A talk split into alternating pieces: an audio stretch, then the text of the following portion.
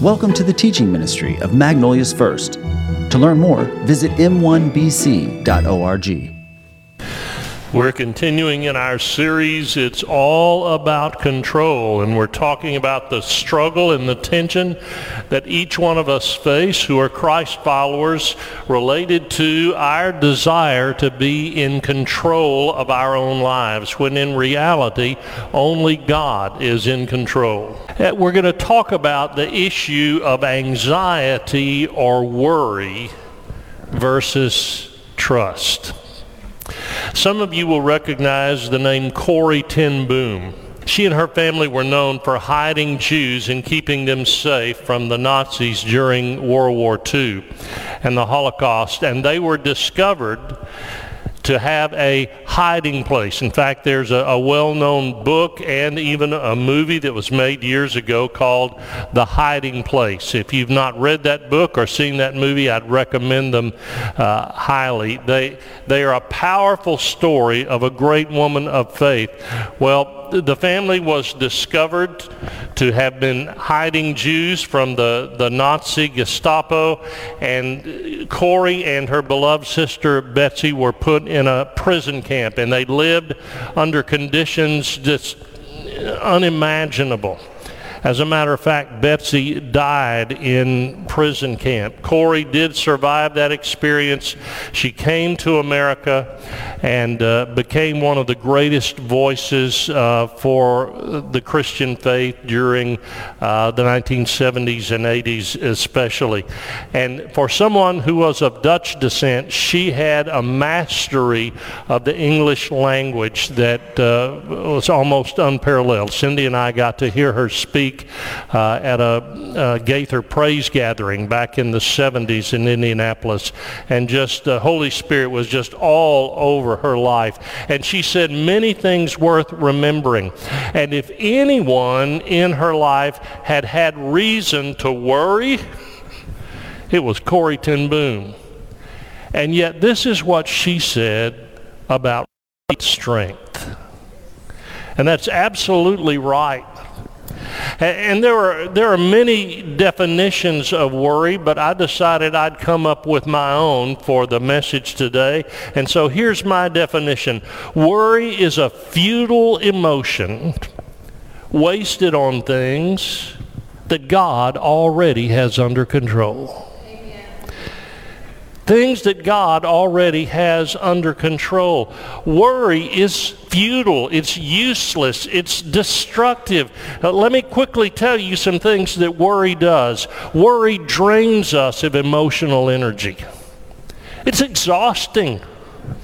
We spend all of that emotional energy on worry that produces nothing. Worry drains us of emotional energy. Worry robs us of our peace. It just steals it right away from us. You cannot have peace and worry at the same time. They're mutually exclusive. Worry robs us of our peace. Here's what else it does. Worry gives us a false sense of control, as if it's going to change something. It's going to make something better if I can just worry hard enough. Worry gives us a false sense of control, but here's something even more serious. Worry weakens the testimony of our faith in God. People look at us who are known to be followers of Jesus Christ, who we profess that we serve a God who is sovereign, who's in control, who loves us and cares about us. And yet when we worry, that's incongruous. It's inconsistent. There's a disconnect between our worry and our professed faith. Worry weakens the testimony of our faith in God. But here's one last thing. Worry seeks to pressure God into doing our will instead of His. Doing our will instead of His. And I've preached many messages on worry through the 3 decades I've been your pastor, but they're never wasted, because worry is an intermittent problem for some of you. But if there were an Olympic team for worrying, some of you would be on that team. And yet, When we worry, it's in direct disobedience to the command of Christ. So it brings us to this question. Here it is. How can I conquer worry? How can I conquer worry? Okay, we're one slide behind. I want to spend this message trying to unpack that question. How can I conquer worry? What does the Scripture tell us? I want to show you how you can replace worry with something that, instead of weakening your faith, will strengthen your faith. And it will change your life for the better. Last week, Pastor Jeff's message had a big idea that went like this. Life is better when God is in control. Do you remember that? It's a great message. If you missed last week, you should go back and look at the service. It was a powerful testimony, a powerful message, and his big idea was life is better when God is in control. Well, in reality, God is always in control. But what he was saying is, when we relinquish the illusion that we can do something that will put ourselves in control instead of God, when we realize that God is in control and we just rest in that, life is better. And it was a very convincing message, because worrying is actually a form of our efforts to be in control. To use our puny power to change things that we cannot change. That we cannot change. And when we do that, the focus of our heart is wrong. And so I want to begin to answer that question, how can I conquer worry, with our big idea for today. Trust in God extinguishes worry. Trust in God extinguishes worry. And I want to begin to show you this with a story that probably you know from Luke chapter 10. If you have a Bible and you'd like to follow along, we're going to be in several different passages today. I'll be teaching, as always, from the New Living Translation. The verses will be provided on the screen, but if you have your own Bible, feel free to follow along. We're beginning in Luke chapter 10. With verse 38, a story of Jesus and some dear friends. As Jesus and the disciples continued on their way to Jerusalem, they came to a certain village where a woman named Martha welcomed him into her home. Now, I want us to understand the setting here. Martha lives in this home along with her sister Mary and her brother Lazarus. And for Martha, the day described here was a big day. Jesus was coming. And she wanted to do everything just right. And she had so much work to do. She was scrambling around. She was preparing her best meal. Ladies, you know what that is for you, right? She was preparing her best meal. She wanted to make sure the table was set just so. And she was not yet ready. And I just am imagining that Jesus showed up before she thought he would be there. They didn't have watches or clocks, by the way. And Jesus was never late. And I just imagine he arrived, and she's in the kitchen when somebody tells her that Jesus is here, and she's going, he's here, or I'm not ready. Where is Mary anyway? And she goes looking, and she finds her. And her eyes can't believe what she's seeing. Verse 39. Her sister Mary sat at the Lord's feet, listening to what he taught.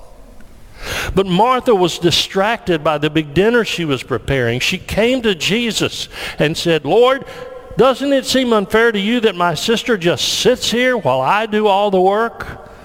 Tell her to come and help me. Now, I'm going to tell you a lot of good things in this sermon today, but here's one that you shouldn't forget. It's never a good idea to tell Jesus what to do. Not a good idea.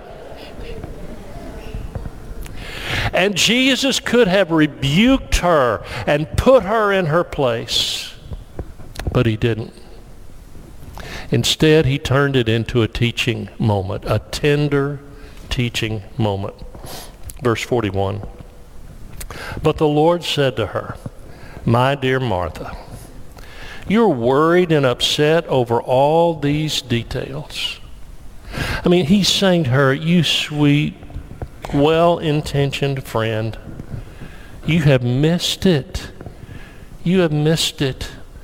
You are frantic over secondary, trivial details. And all the while you are running frantically by what really matters." Verse 42. This really is the heart of the whole sermon, so don't miss verse 42. Jesus said to her, "There is only one thing worth being concerned about. Mary has discovered it, and it will not be taken away from her." So here's why that's so important. We will never conquer worry until we find the one thing worth being concerned about. I want to shift gears a little bit to Matthew chapter 6. And if you're turning in your Bibles while you're finding that, let me give you a little of the setting. In Matthew chapter 6, Jesus is teaching a series of spiritual truths.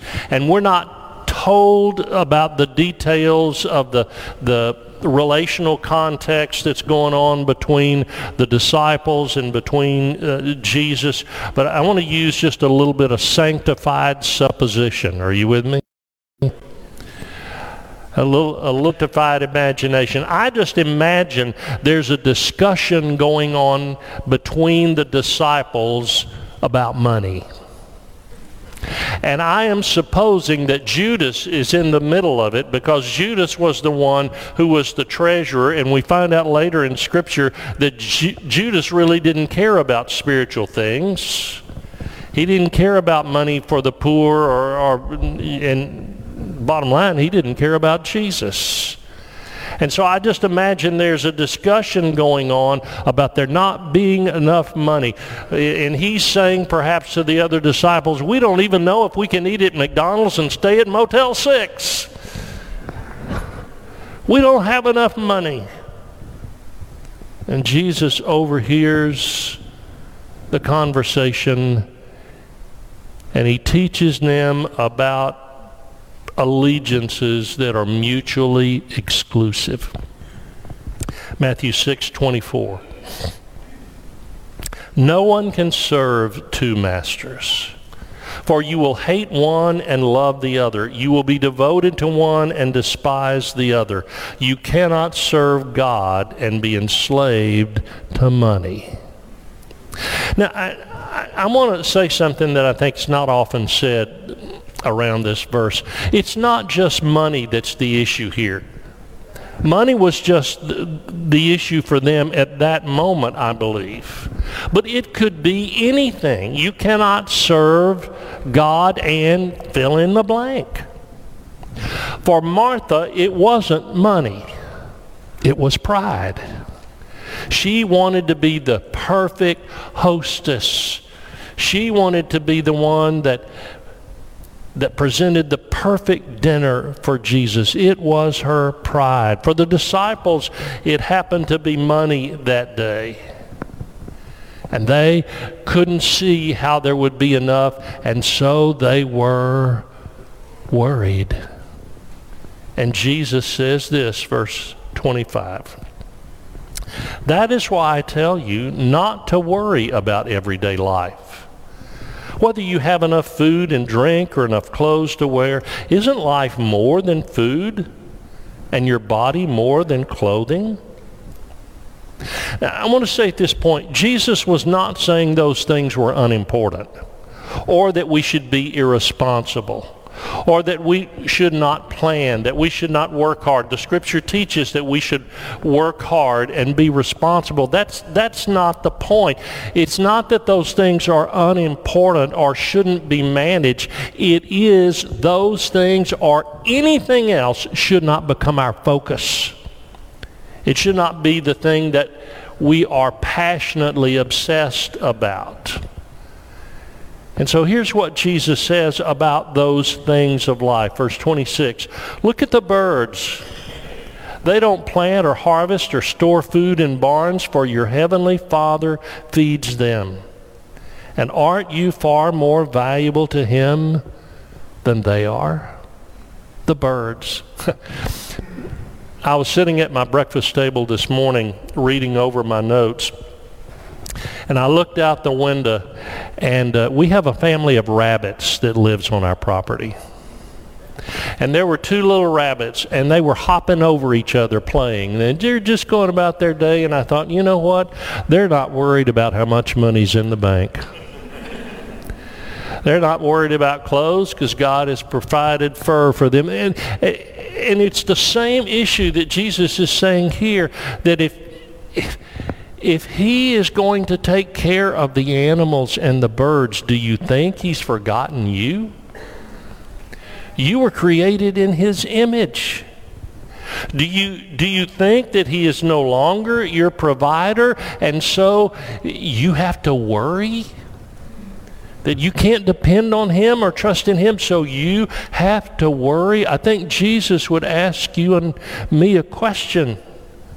And it's in verse 27. Can all your worries add a single moment to your life? Does worry change anything? Can you control anything with worry? And he goes on, verse 28. And why worry about your clothing? Look at the lilies of the field and how they grow. They don't work or make their clothing, and yet Solomon in all that are here today and thrown into the fire tomorrow, he will certainly care for you. Why do you have so little faith?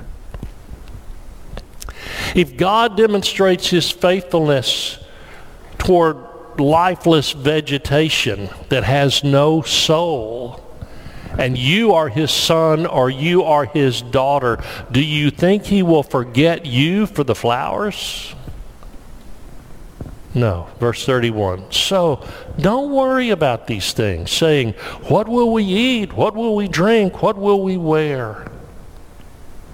Jesus is saying when we worry, we're acting like we don't believe in him. We're acting like we don't trust in him. We're acting like our faith really means nothing. Verse 32. These things dominate the thoughts of unbelievers, but your heavenly Father already knows all your needs. The Scripture tells us we will have troubles. In fact, it promises us we will have troubles. In other words, if we're looking for something to worry about, we can find it, right? We can find it.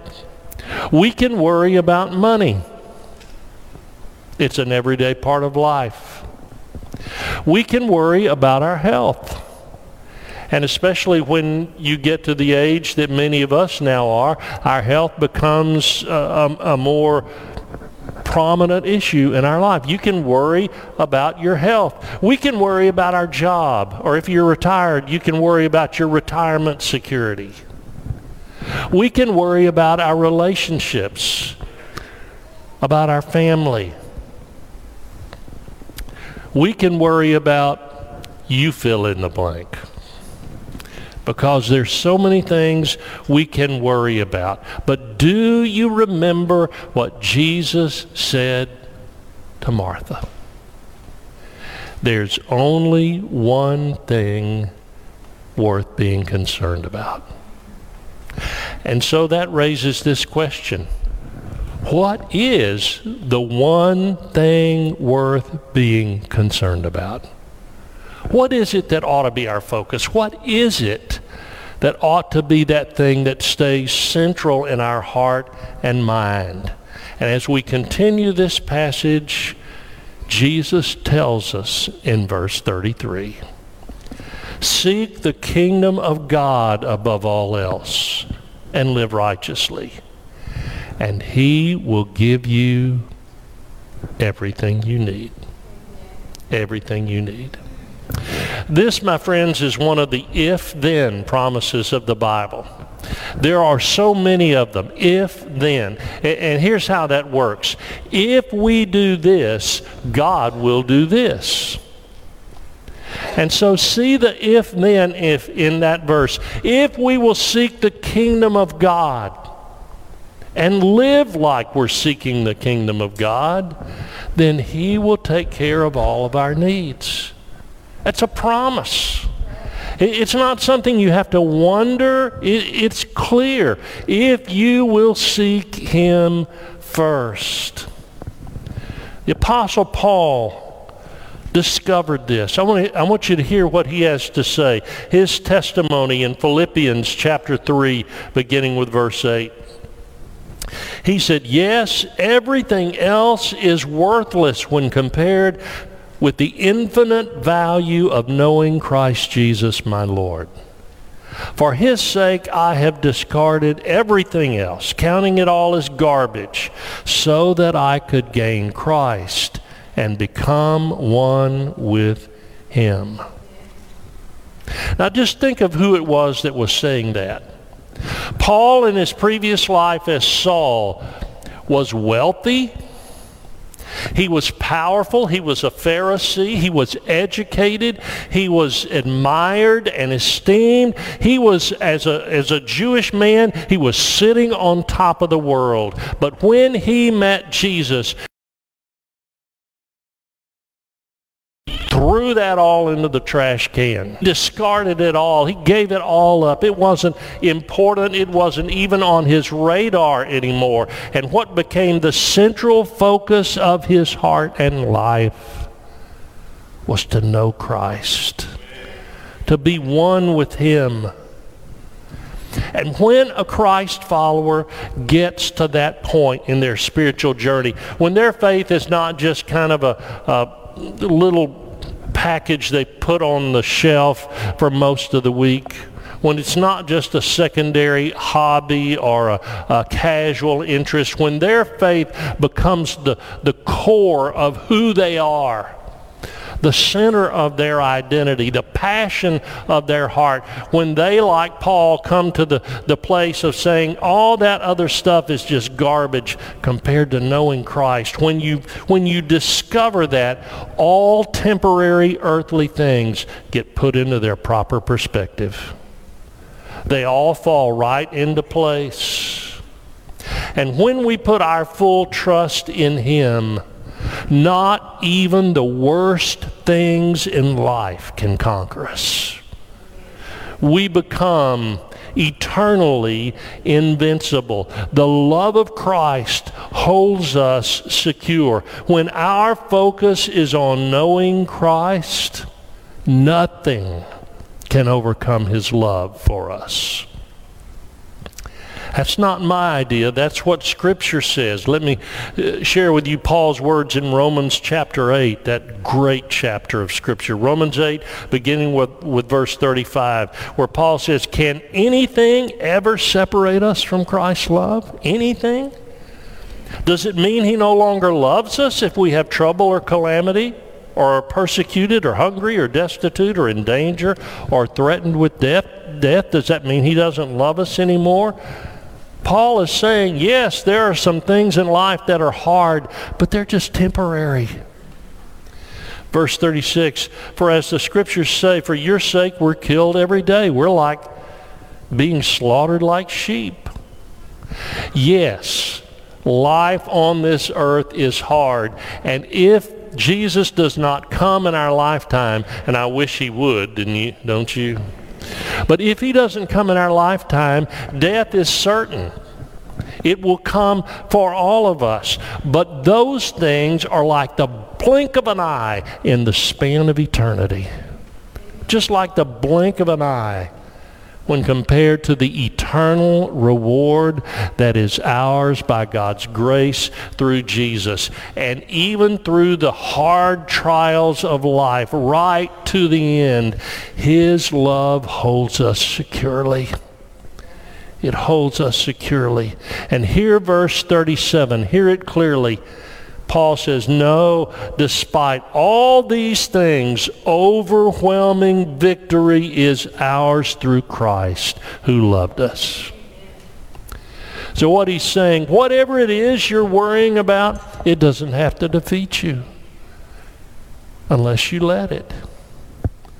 And then he goes on. I cannot skip this part. Verse 38, and I'm convinced that nothing can ever separate us from God's love.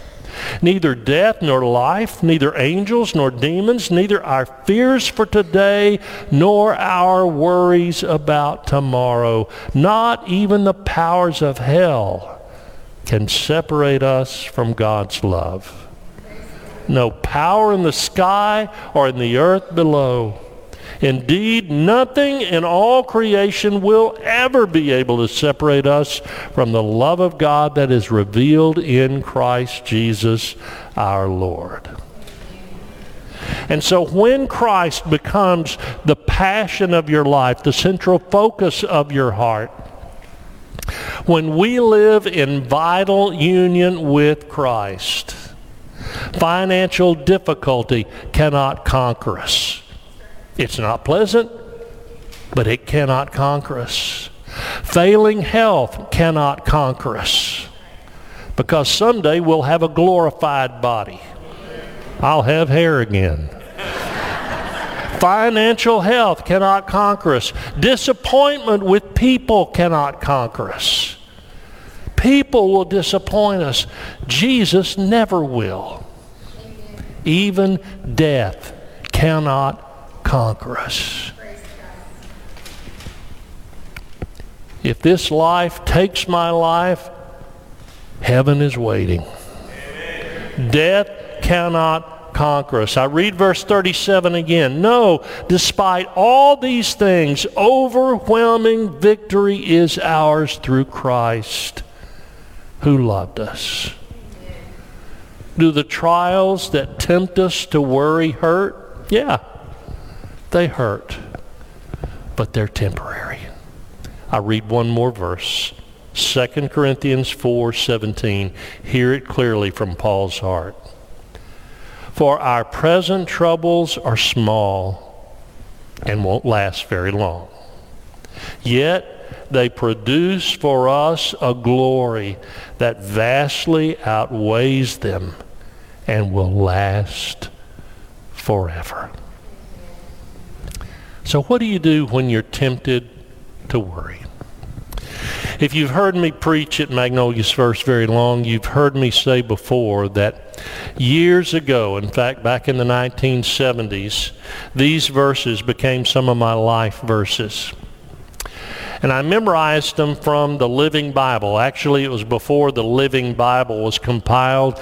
There were a few of the New Testament letters, and they were called Living Letters. And the book of Philippians was among them. And it was the first time when I read that Living Translation, it was the first time I had ever read Scripture from anything but the King James that I grew up with and loved and still love.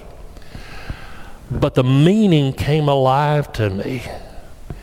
And I memorized Philippians 4, 6, and 7 from the Living Bible. It goes like this. Don't worry about anything. Instead, pray about everything. Tell God your needs, and don't forget to thank Him for His answers. If you do this, you will experience God's peace, which is far more wonderful than the human mind can understand. His peace will keep your thoughts and your heart quiet and at rest as you trust in Christ Jesus. And I have quoted that verse to myself, those verses, thousands of times when I'm tempted to worry. So what am I challenging you to do with this truth today? Just one next step. Here it is. When you are tempted to worry, declare to God in prayer that you're going to trust Him instead. And then do it. Really do it. Lord, I'm tempted to worry, but I'm not going to worry. I'm going to trust you. Can't see it, don't understand it, don't know what's ahead, but you do. I'm going to trust you instead of worrying. And if you will do that, your trust in God will extinguish your worry. Let's pray. Father, help us to understand that when we worry, we are saying that we don't have faith in you. And Lord, none of us would intentionally do that. If we are Christ followers by grace through faith, we would never mean to say that, but that's what we're saying.